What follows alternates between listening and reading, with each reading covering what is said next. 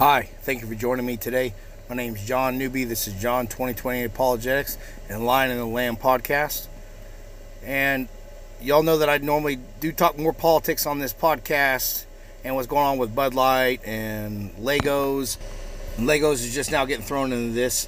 This is now 414 2023. So right now we've seen about an $8 billion drop in sales from Bud Light because they endorsed uh, Dylan Mulvaney, who is a man for the last year has been living as a woman in his own mind, and uh, yeah, there's been a lot of backlash. Um, you know, we'll talk about this briefly, and then we're going to continue our series on Jesus is God and uh, how to refute a common, um, you know, objection to him uh, calling God the Father God which means that he can't be God if he calls God the Father God. So we're going to talk about these two things. Vastly different, I know. But uh, I wanted to touch on this, and then because the majority of my my energy does go to Jesus, and yes, I definitely talk more politics on my podcast and on my YouTube channel. I, it's still all about him, still all about him. So Dylan Mulvaney, you know, he's uh, yeah, he's this is just a perfect example of what happens when you turn from God, and our country is doing that. Our country is doing that, but it took, I guess, beer to get everyone kind of riled up. And you know, I'm whatever. I'll take it. I'd rather it be about something else, about the mockery of Jesus or something like that. But if this is what does it, then this is what does it, and so be it. I think that uh, people are starting to get enough of this Women feminists are also burning their bras because this same man who thinks he's a woman, Dylan Mulvaney, is sponsored by Nike and wearing a uh, sports bra. And it's disturbing and it's disgusting to see a man dressed like that. And uh, they're burning their bras. So feminists, you know, historically have attacked Christians because we are the truth, we are the salt of the earth, we are the representations of Jesus, and there's going to be a a spiritual war between us. Okay, so I know that, I know that, but once they're, uh, you know, manifesting demons get off their own eyes and their own minds, and they really think about it, it's the far left that is their true enemies it's the left that wants to put men into women's sports and put men as the woman of the year and everything else and take over and uh, try to put women into a subsection. I mean, I'm a competitive uh, strength athlete. I'm about to compete in a pro show and a powerlifting meet at the end of the year. And my daughters most likely looks like they got the strength gene as well. I have a younger daughter who's 13 is extremely strong and it's going to be very um, uncomfortable to watch her if she has to compete against men in this new world that we live in. but yeah, anyways, we're not the enemy. We are spiritually because we are, you know, we represent, we're, we're under Christ. But you want to look at it political wise? No, we're not. We're not. And I know it's brave to pick on Christians who turn the cheek, but in reality, it's it's not us, right? Because we don't fight back. But some of us do, and I'm one of them. And I not to go off on another rant. When you look at the early church fathers, the early church fathers were definitely, especially pre-Nicene fathers, like first, second, third century. They didn't play around. Just look at Saint Nick, who we think is Santa Claus. Just just go look into him. They laughed at death, punched people I mean, they were rough and tough men, and we need a little bit of that grit. We need a little bit of that, you know. But anyways, yeah, this is. I think we're starting to get enough of this, man. Yeah, I think that it's always been about the kids. It's always been about the kids. Always. That's the end goal. The end goal is, yeah, coming for your children. They are. They are. When you under a demonic belief system it's all connected. All this sexual promiscuity, all this sexual sin, it all comes down to kids. That is the be all, end all. It's the golden calf, whatever. It's it was the pinnacle of Moloch and Baal worship, in the Old Testament. And They still do it today, and America's is doing it in its own way with the abortion clinics. It's what it is. It's the it's the worship of death.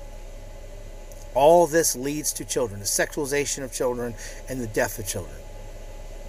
That's what it is. So I'm happy to see that we're starting to, to enough is enough.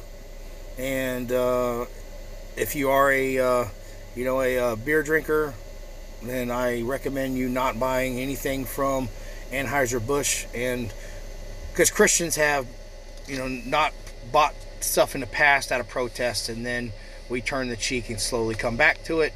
We need something with legs. We need to show that we're not for this anymore because it's not just a man dressing up as a woman, it's all that stuff connected to it. It's drag queens showing up in schools and libraries and teaching kids about anal sex, oral sex. This is real stuff. They're mentally ill. They need help.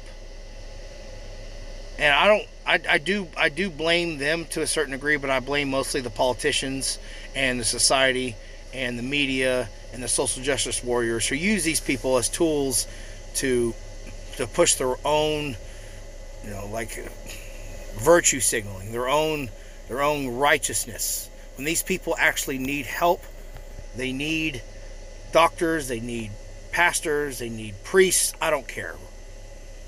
Pick one. They need somebody.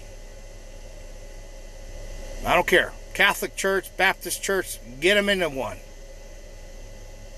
All right, I don't care. Get them something away from this. And my buddy asked me a question the other day, and it's I guess, and I ended up going and looking on social media, and this is a something kind of popular moving around, and that's that when demons spoke in the, in the New Testament, did they speak in plural? Like uh, somebody today would say they and them and as their pronouns. And yes, it's true. When Jesus cast out the demon from the uh, the naked man who chains couldn't bind, and there was one demon spoke. It was a singular, and then it was a legion or it was a it was a mass multitude of demons inside. Yes. Multitude under one. Yes. When you look at the Greek, it's in plural form. It sure is. So, is there any correlation or causation to that? To uh, to the they them and this? I mean, it's it's plausible. It's plausible. I mean, what else would cause somebody to think that there are multiple people inside and that they're a different gender? I think it's mental illness and I think it's spiritual demonic attack. I think it's both. All right. So now to go to the other end of the spectrum, something completely different from this topic. But again, I want to continue praising our Lord God and Savior Jesus Christ because it's all about Him.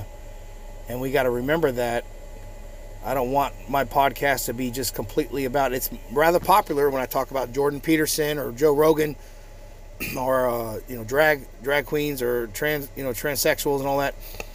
And I get it. It does need to be called out, but it's all about Jesus. It's all about Jesus. So I want to have this podcast with both. Why not? So, if you remember what I said earlier at the beginning of the podcast is is that if how can this is a core doctrine of Christianity, right? Jesus is God in the flesh. So how can Jesus be God if he calls the Father God? How can he be God if he calls the Father God? Now this is a popular verse that Jehovah's Witnesses or Islam uses to try to destroy the deity of Christ because Jehovah's Witnesses don't believe Jesus Christ is God, and obviously Islam does not as well. So here it is. This is going to be from the 1995 NASB version. And the Bible verse is John 20, 17. Okay? Jesus said to her, Stop clinging to me, for I have not yet ascended to the Father, but go to my brothers and say to them, I am ascending to my Father and your Father, and my God and your God. And then in Revelation 3 2, be constantly alert and strengthen the things that remain, which were about to die, for I have not found your deeds completed in the sight of my God. So, this is two instances where Jesus calls God the Father God. So, does that mean, therefore, he's not God? Well, that's an extremely silly argument because Trinitarians, we're Trinitarians, right? We believe that yes, God is God the Father, and Jesus is God the Son, and the Holy Spirit is God the Spirit. But we can easily refute this with Scripture once you just dive into it with just a little bit. And we're going to exegete that passage. So we're going to exegete the passage. So who wrote it? So John. John wrote both, by the way, Revelation and John. Who was he writing to? Who was the context? And what were they trying to portray? So when John writes John, he has beginnings of the prologue to the Gospel of John. In the beginning was the Word. The Word was with God. The Word was God. In Greek, NRK logos, proston theon el logos, right? So, you have John starting off his book saying that in the word in the beginning was the word the word was with god the word was god. Nrk proston theos okay. So he is telling you right at the front that jesus is god. That's how he starts the book. It's like the conclusion to a movie. It's like if you watch a movie where it gives the ending at front and then it shows the story through it. There are movies that do like that and that's what john is doing here so that's his number one statement that he starts off with. And then he says something interesting here in John 1:14. The word became flesh. The word became flesh. So, what does that mean? Who's the word? The word is Jesus. The word became flesh. Well, if you go to Jeremiah 32:27, behold, I am the Lord, the God of all flesh. Is there anything too difficult for me? This was God the Father speaking. So if God the Son becomes flesh, and Jesus did not call God the Father God, just based upon that simple criteria of what Jeremiah said here that I just read to you, then Jesus would be contradicting what God the Father said in Jeremiah. So because the Word became flesh, God, Father is God over all flesh. And that is the role that Jesus took as a servant. He came to earth as a servant. Isaiah 53, Isaiah 52 through 53. God the Son came as a servant. So Jesus humbled himself, came as a servant, became flesh, still had two natures, fully God and fully man but he was a man. He was tired. He got he had to sleep, got hungry, had to cut his fingernails, lost his baby teeth, had to learn to walk, talk, read, which he does know he did does read. We read that in in the Gospels. We read the Isaiah scroll. So he had to learn things, but he still had the nature of God. It's called a hypostatic union, fully God and fully man. So if the Word becoming flesh does not proclaim God as God, then Jesus would be in direct conflict with Jeremiah 32. And therefore he would not be sinless, but in rebellion. And Jesus is a sinless lamb who came to serve, to be a servant. Here's another key point. When you look at the book of Hebrews, I believe written by Paul, we don't know the author per se, but for, that's for a whole nother discussion. But I do believe it's written by Paul. But anyways, it was inspired by the Holy Spirit. That's all that matters. God the Father calls God the Son God as well. So we read in Hebrews 1 8, but regarding to the Son, he says, This is the Father speaking, Your throne, God, is forever and ever, and the scepter of righteousness is the scepter of his kingdom. Notice, God the Father says that the throne is his son's, which he obviously shares with him. Throne, singular, singular throne. Who can sit on the throne but God? And the Holy Spirit comes to the throne as well. I believe I've already done a podcast on that, or at least mentioned it. Where the, the, the uh, living waters flow from the throne. Nothing can be, God sent the Holy Spirit Okay? God sent the Holy Spirit. Where does God sit? So, God, the Holy Spirit had to be in God on the throne, and nothing can sit on the throne but God. So, that's just by deductive reasoning. And again, Revelation speaks about the Spirit of the living waters coming from the throne. But, anyways, so that's just a quick breakdown of that. And that's why we're Trinitarians. But, anyways, so notice here God calls the Son God, Theos, G O D. Not lowercase, not Elohim, none of that. Theos. Not what cults like to use as, as simpler or weaker, what they believe to be titles of God. He calls him Theos. This is God the Father speaking. Your throne. That's possessive. Your throne. Your kingdom. His kingdom. This is God the Father speaking about his Son. So if we're going to be consistent here, and someone is going to say, like a Muslim, that because God the Son calls God the Father God, then that means he can't be God. Well, this blows up in your face. And again, like we discussed earlier, the book of Jeremiah speaks about all flesh is under God. I mean, this is the beauty of Jesus, y'all. This is the beauty of Jesus. Okay? Think about it. Just think about it. It's just incredible to think about. It's mind boggling to think about. The Bible says Jesus is the creator of all things, Colossians. He's creator of all things. All things are made by him and through him. All things. All things. So he couldn't be a creature, by the way, if he created all things. Right? All things are made by him and through him. But the second person of the Trinity decided on his own will, on his own accord, to please the Father, to come down in human flesh. Talked about this on my Easter podcast. It's absolutely mind boggling. It's absolutely mind boggling.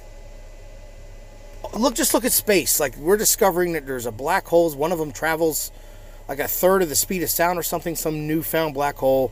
All these wild out. I mean, all these galaxies and planets that are just everywhere. All this every hint of life, everything is held up by him. Everything. Everything. And he came into flesh and died and rose again for you. I don't, it's so wild and beautiful, and I just can't comprehend it sometimes. But I believe it.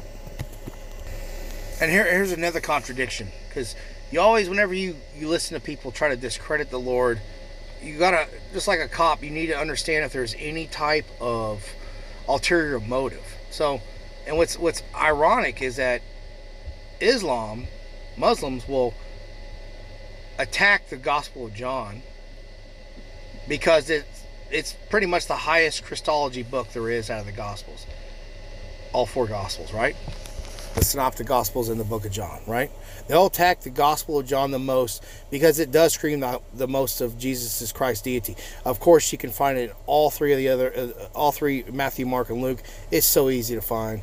It's so easy. Maybe I'll do a podcast on it, but it's just it's. I did I did one on my YouTube channel. You'll want to look it up. There's people much better than me that that could show this. It's it's so easy. But yeah, the Gospel of John just bleeds out Jesus is God and they'll attack that and, talk about how it's there's not reliability and all this other stuff but then they quote it to try to prove a point so how can you say a source is not reliable but then use that as a source it's absolutely stupid as, as police officers we talk about is the integrity of a statement if someone's integrity is gone from a statement then we can no longer use that as a statement that's the whole thing. Like if a cop's caught lying in court, he loses. He's pretty much done as a police officer because there's no there's no integrity in his statement. Same way in court, if someone says something and then contradicts himself and loses integrity of statement, that person is thrown out. It's no longer reliable witness. So how can anyone in Islam use this as an argument about oh well, but look here, Jesus said this. So this part of the book of John is true, even though they can't exegete the passage, and I just easily proved how dumb of an argument it is. Well, we'll use this as a verse, but we're not going to use the entirety of John. But this part is true because it agrees with a 700 year later writing from an illiterate slave owner named Muhammad. Or his his boys wrote it because he, he couldn't write. But he got from the from the angel Gabriel, right? In a cave. So there's as there's no type of like any logical explanation or there's no integrity in that. It's just it's just foolishness. So in conclusion, you know, Jesus is God. don't don't buy Anheuser Busch. Shouldn't be getting drunk anyways. All right, you can have a couple beers. I think I'm pretty sure the scripture's sound on that, but don't be getting drunk. Right? It's Bible commands us not to get drunk.